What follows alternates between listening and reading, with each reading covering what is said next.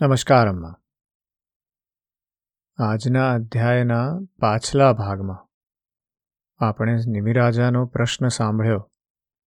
નિમિરાજાએ પૂછ્યું છે કે માયા શું છે? અને તેના જવાબમાં ત્રીજા યોગેશ્વર શ્રી અંતરિક્ષજીએ ખૂબ સુંદર રીતે સમજાવ્યું કે માયામાં મનુષ્ય કેવી રીતે ફસાઈ જાય છે અને તેના લીધે કયા પ્રકારના સંક્રમણથી પૃથ્વીમાં તેને ફસાવવું પડે છે? અને જ્યારે સમાજ આ રીતે વિષયવાદમાં ફસાઈ જાય છે, ત્યારે આખો સમાજ નષ્ટ થાય છે. અને એના વિશે આપણે કેટલીક સુંદર સૃષ્ટિ રચના અને સૃષ્ટિ વિનાશની વાતો સાંભળી. ત્યારબાદ નિમિરાજાએ બીજો પ્રશ્ન કર્યો. કે આ માયાના રૂપથી કેવી રીતે જે મનુષ્ય સામાન્ય લોકો પણ આ અનાયાસે પાર કરી શકે? અને એના જવાબમાં ચોથા યોગેશ્વર, શ્રી પ્રબુદ્ધજીએ ખૂબ સુંદર જવાબ આપ્યો કે કેવી રીતે સર્વપ્રથમ વિષય ભોગથી આઘા થતા જવું, ગુરુને પામવા. અને ત્યારબાદ ભગવત સ્મરણમાં પોતાની જાતને સ્થાપી દેવી. અને આ કરવામાં આવે. ભક્તિ અને ખાસ કરીને ભગવાનની પ્રેમ ભક્તિ કરવામાં જો આવે, તો જરૂરથી આ માયાના સંસારને પાર કરી શકાય છે. નિમિ રાજા પોતે જ્ઞાન પીપાસુ છે અને આ તો જ્ઞાનના દરિયાની બાજુમાં બેઠા છે. એટલે નિમિરાજા બીજા પ્રશ્ન કરે છે. એની વાત આજના અધ્યાયમાં કરવી છે. નિમિરાજાએ પૂછ્યું, હે સત્પુરુષો, આપ બધા પરમાત્માના વાસ્તવિક સ્વરૂપને જાણનારાઓમાં સર્વશ્રેષ્ઠ છો. તેથી મને એ જણાવો કે જે પરબ્રહ્મ પરમાત્માનું નારાયણ નામથી વર્ણન કરવામાં આવ્યું છે. તેમનું સ્વરૂપ શું છે? હવે પાંચમા યોગેશ્વર શ્રી પિપ્પલાયનજીએ કહ્યું, રાજન, જે પરમ પરમાત્મા આ વિશ્વની ઉત્પત્તિ, સ્થિતિ અને પ્રલયનું કારણ છે, પરંતુ તેમનું કોઈ કારણ નથી. જે જાગ્રત, સ્વપ્ન અને સુષુપ્તિ ત્રણેય અવસ્થાઓમાં સાક્ષી રૂપે રહે છે તથા બહાર પણ રહે છે. જેના કારણે આ શરીર, ઇન્દ્રિયો, પ્રાણ અને હૃદય સારી રીતે કામ કરે છે અને જેની સત્તાથી તે પોત પોતાનું કામ કરે છે. તેને જ તમે પરમ સત્ય તત્વ નારાયણ સમજો. જેમ અગ્નિની જ્વાળાઓ, ઉત્પન્ન તો અગ્નિથી જ થાય છે. પરંતુ પોતાના સ્વરૂપ અગ્નિને તે પ્રકાશિત કરી શકતી નથી. તે જ પ્રમાણે વાણી, નેત્ર, પ્રાણ, ઇન્દ્રિયો અને અંતઃકરણ, આ બધાનો મૂળ આધાર તથા પરમ પ્રકાશક તો એકમાત્ર પરમાત્મા જ છે.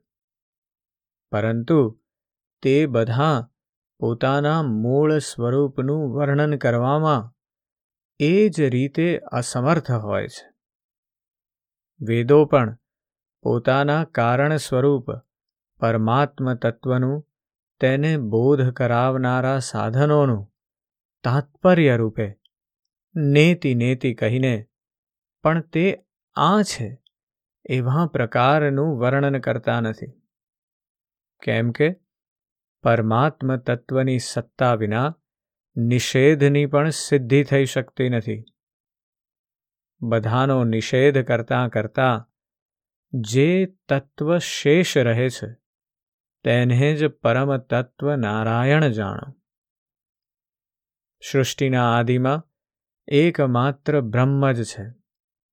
તેમનાથી જ સત્વ, રજ અને તમ એવી ત્રિગુણાત્મિકા મૂળ પ્રકૃતિ થઈ. પ્રકૃતિમાં ક્ષોભ થવાથી મહત્તત્વ ઉત્પન્ન થયું.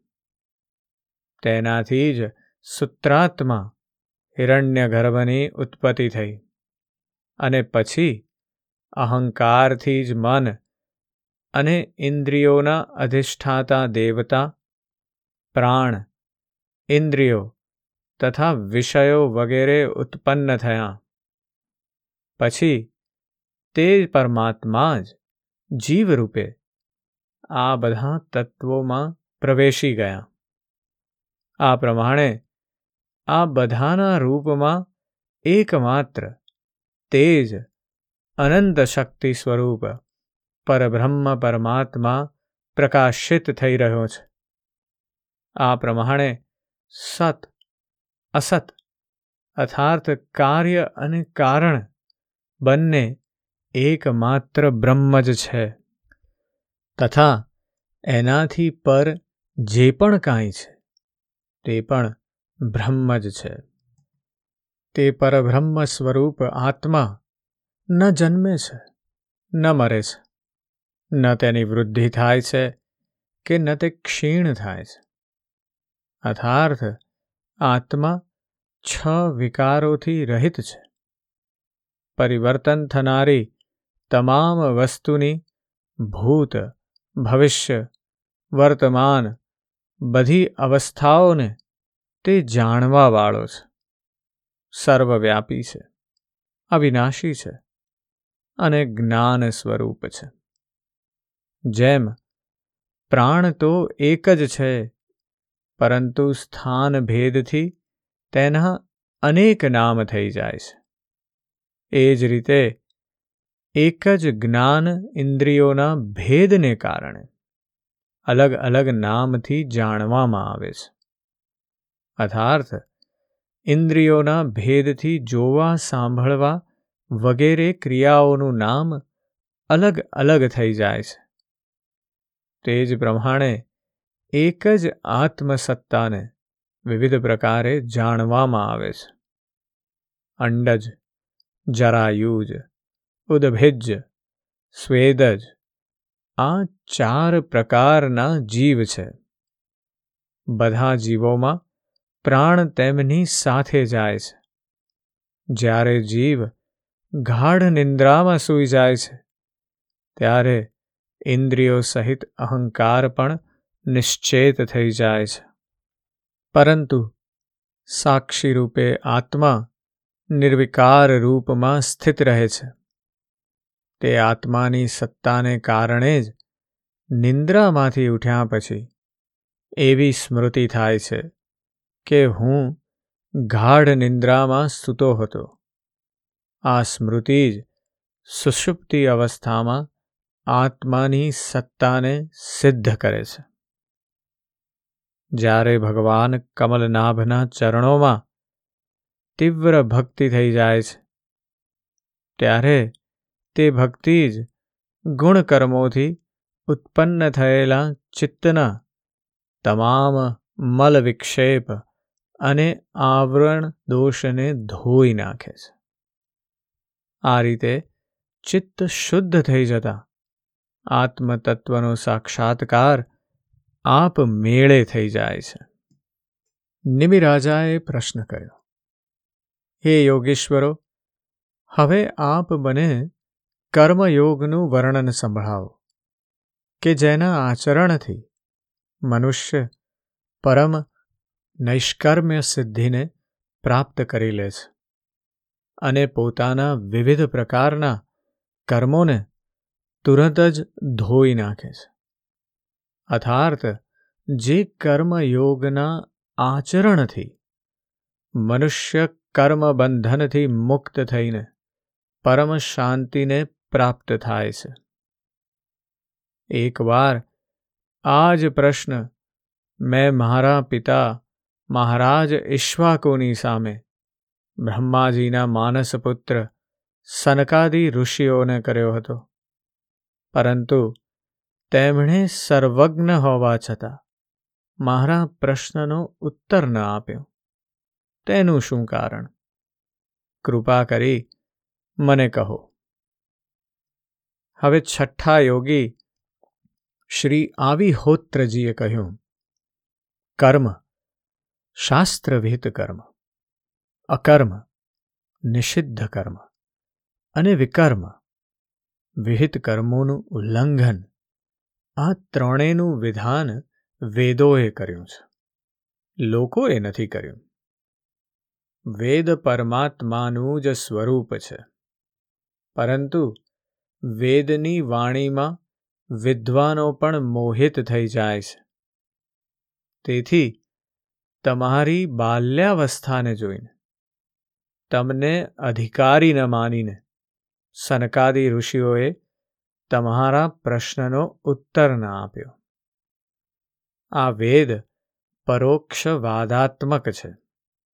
અર્થાર્થ, જેમાં શબ્દાર્થ કંઈ જુદો દેખાય અને તાત્પર્ય કંઈ જુદો હોય, તેને પરોક્ષવાદ કહે છે. વેદ કર્મોની નિવૃત્તિ માટે કર્મનું વિધાન કરે છે. જેમ બાળકને મીઠાઈ વગેરેની લાલચ આપીને દવા આપીએ છે. તે જ પ્રમાણે આ અજ્ઞાનીઓને સ્વર્ગ વગેરેનું પ્રલોભન આપીને શ્રેષ્ઠ કર્મમાં પ્રવૃત્ત કરે છે. જેમની સકામ કર્મોના અનુષ્ઠાનમાં આસ્થા હોય, તેઓ ફળની આકાંક્ષાથી યજ્ઞાદિ કર્મો સકામ ભાવે કરે છે. અને તેના ફળ સ્વરૂપે સ્વર્ગાદી લોકોને પ્રાપ્ત પણ થાય છે. આથી તેમની વેદવાણીમાં શ્રદ્ધા દ્રઢ થાય છે. આમ કરતાં કરતાં ભગવાનની કૃપાથી ક્યારેક તેમને પરમાત્મ તત્વની જિજ્ઞાસા પણ થઈ જાય છે અને તેમનું કાર્ય પણ થઈ જાય છે. જે સ્વયં અજ્ઞાની છે અને જીતેન્દ્રિય નથી અને વેદ વિહિત કર્મોનું આચરણ નથી કરતો. તે વિહિત કર્મોનું ઉલ્લંઘન કરવાથી પાપનો ભાગીદાર થાય છે. તેના ફળ સ્વરૂપે મૃત્યુ પછી મૃત્યુને જ પ્રાપ્ત થાય છે. અર્થાર્થ જન્મ મરણના ચક્કરમાં ભટકતો રહે છે. મુક્ત થતો નથી. જે વ્યક્તિ વેદ વિહિત કર્મો કરતા રહીને ભગવાનને અર્પણ કરીને અનાસક્ત ભાવથી કર્મ કરે છે, તે નૈષ્કર્મ્ય રૂપી પરમ સિદ્ધિને પ્રાપ્ત કરી લે છે. વેદોમાં સ્વર્ગાદી જેવા ફળનું પણ વર્ણન છે.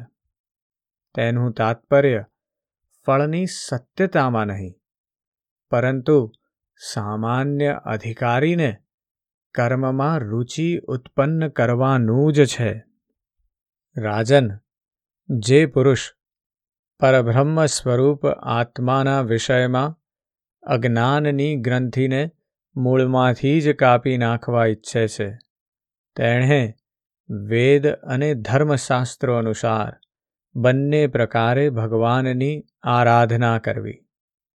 સર્વપ્રથમ સેવા વગેરે દ્વારા ગુરુદીક્ષા પ્રાપ્ત કરવી. પછી તેમના દ્વારા અનુષ્ઠાનની વિધિ શીખી. પોતાને ભગવાનનો જે વિગ્રહ પ્રિય લાગે, અભિષ્ટ લાગે, તેના માધ્યમથી ભગવાન પુરુષોત્તમની પૂજા કરવી. સ્નાનાદિથી શરીરને અને સંતોષ વગેરેથી અંતઃકરણને શુદ્ધ કરવું. ત્યારબાદ ભગવાનની પ્રતિમા સામે બેસીને પ્રાણાયામ વગેરે દ્વારા ભૂતશુદ્ધિ નાડી શોધન કરી, ત્યાર પછી વિધિપૂર્વક મંત્ર, દેવતા વગેરેના ન્યાસથી અંગરક્ષા કરીને પૂજા કરવી. હૃદયમાં ભગવાનનું ધ્યાન કર્યા પછી અર્ચા વિગ્રહમાં પ્રત્યક્ષ ભગવાન છે એવી ભાવના કરવી. યથા સમય પ્રાપ્ત પૂજા સામગ્રીને શુદ્ધ તથા પવિત્ર કરવી. પૃથ્વીને માર્જનાદિથી અને સ્વયં સ્નાનાદિથી શુદ્ધ થઈને ભગવાનની પ્રતિમાને, જેમાં ભગવાનની પૂજા કરવાની છે. તેને પણ તૈયાર રાખવી. બધી પૂજા સામગ્રી તૈયાર કરીને આસન શુદ્ધિ કરવી. ત્યાર પછી પાદ્ય, અર્ધ્ય, ધૂપ, દીપ, નૈવેદ્ય વગેરેને પણ સામે રાખી. પછી હૃદયાદન્યાસ, અંગન્યાસ અને કરન્યાસ કરીને મૂળ મંત્ર દ્વારા ભગવાનનું પૂજન કરવું. પોત પોતાના ઉપાસ્ય ભગવાનના શ્રી વિગ્રહની હૃદયાદિ અંગો ઉપાંગો આયુધો અને પાર્ષદો સહિત ઇષ્ટદેવના મૂળ મંત્રથી પાદ્ય અર્ધ્ય આચમન મધુપર્ક સ્નાન વસ્ત્ર આભૂષણ ગંધ પુષ્પ દહીં અક્ષતથી તિલક, માળા, ધૂપ, દીપ અને નૈવેદ્ય વગેરેથી વિધિપૂર્વક પૂજા કરવી અને પછી સ્ત્રોત્ર દ્વારા સ્તુતિ કરીને સપરિવાર ભગવાન શ્રીહરિને નમસ્કાર કરવા. પોતાને ભગવાનમય બનાવીને ધ્યાનપૂર્વક ભગવાનની પ્રતિમાનું પૂજન કરવું. પૂજા પછી નિર્માલ્યને માથે ચઢાવી અને આદર સહિત ભગવાનના શ્રી વિગ્રહને તેમના સ્થાન પર પધરાવી પૂજા સમાપ્ત કરવી. આ પ્રમાણે જે મનુષ્ય, અગ્નિ, સૂર્ય, જળ, અતિથિ અને પોતાના હૃદયમાં આત્મરૂપ શ્રીહરિની પૂજા કરે છે, તે તુરંત મુક્ત થઈ જાય છે. આજના અધ્યાયના આ ભાગમાં આપણે નિમિરાજાએ કરેલા બે પ્રશ્નો, જે ભગવાનના બ્રહ્મ સ્વરૂપ અને કર્મ સ્વરૂપ વિશેની વાત કરે છે. તેનું સમાધાન સાંભળ્યું. છઠ્ઠા યોગી શ્રી આભિહોત્રજીએ પણ બહુ સુંદર રીતે કર્મયોગ દ્વારા ભગવાનની પ્રાપ્તિ કેવી રીતે થઈ શકે? તેનું બહુ અદ્ભુત વર્ણન કર્યું છે. ફરી ફરી વાર સાંભળવા જેવું છે. આજનો અધ્યાય ખૂબ મર્મવાળો છે. જરૂરથી સાંભળજો, જરૂરથી ચિંતન અને મનન કરજો આના વિશે, ખાસ કરીને ભગવાનના બ્રહ્મ સ્વરૂપનું. અને આપણે કર્મયોગ દ્વારા ભગવાનને કેવી રીતે પ્રાપ્ત કરી શકીએ? તેના વિશે. આજે બસ આટલું જ. જય શ્રી કૃષ્ણ.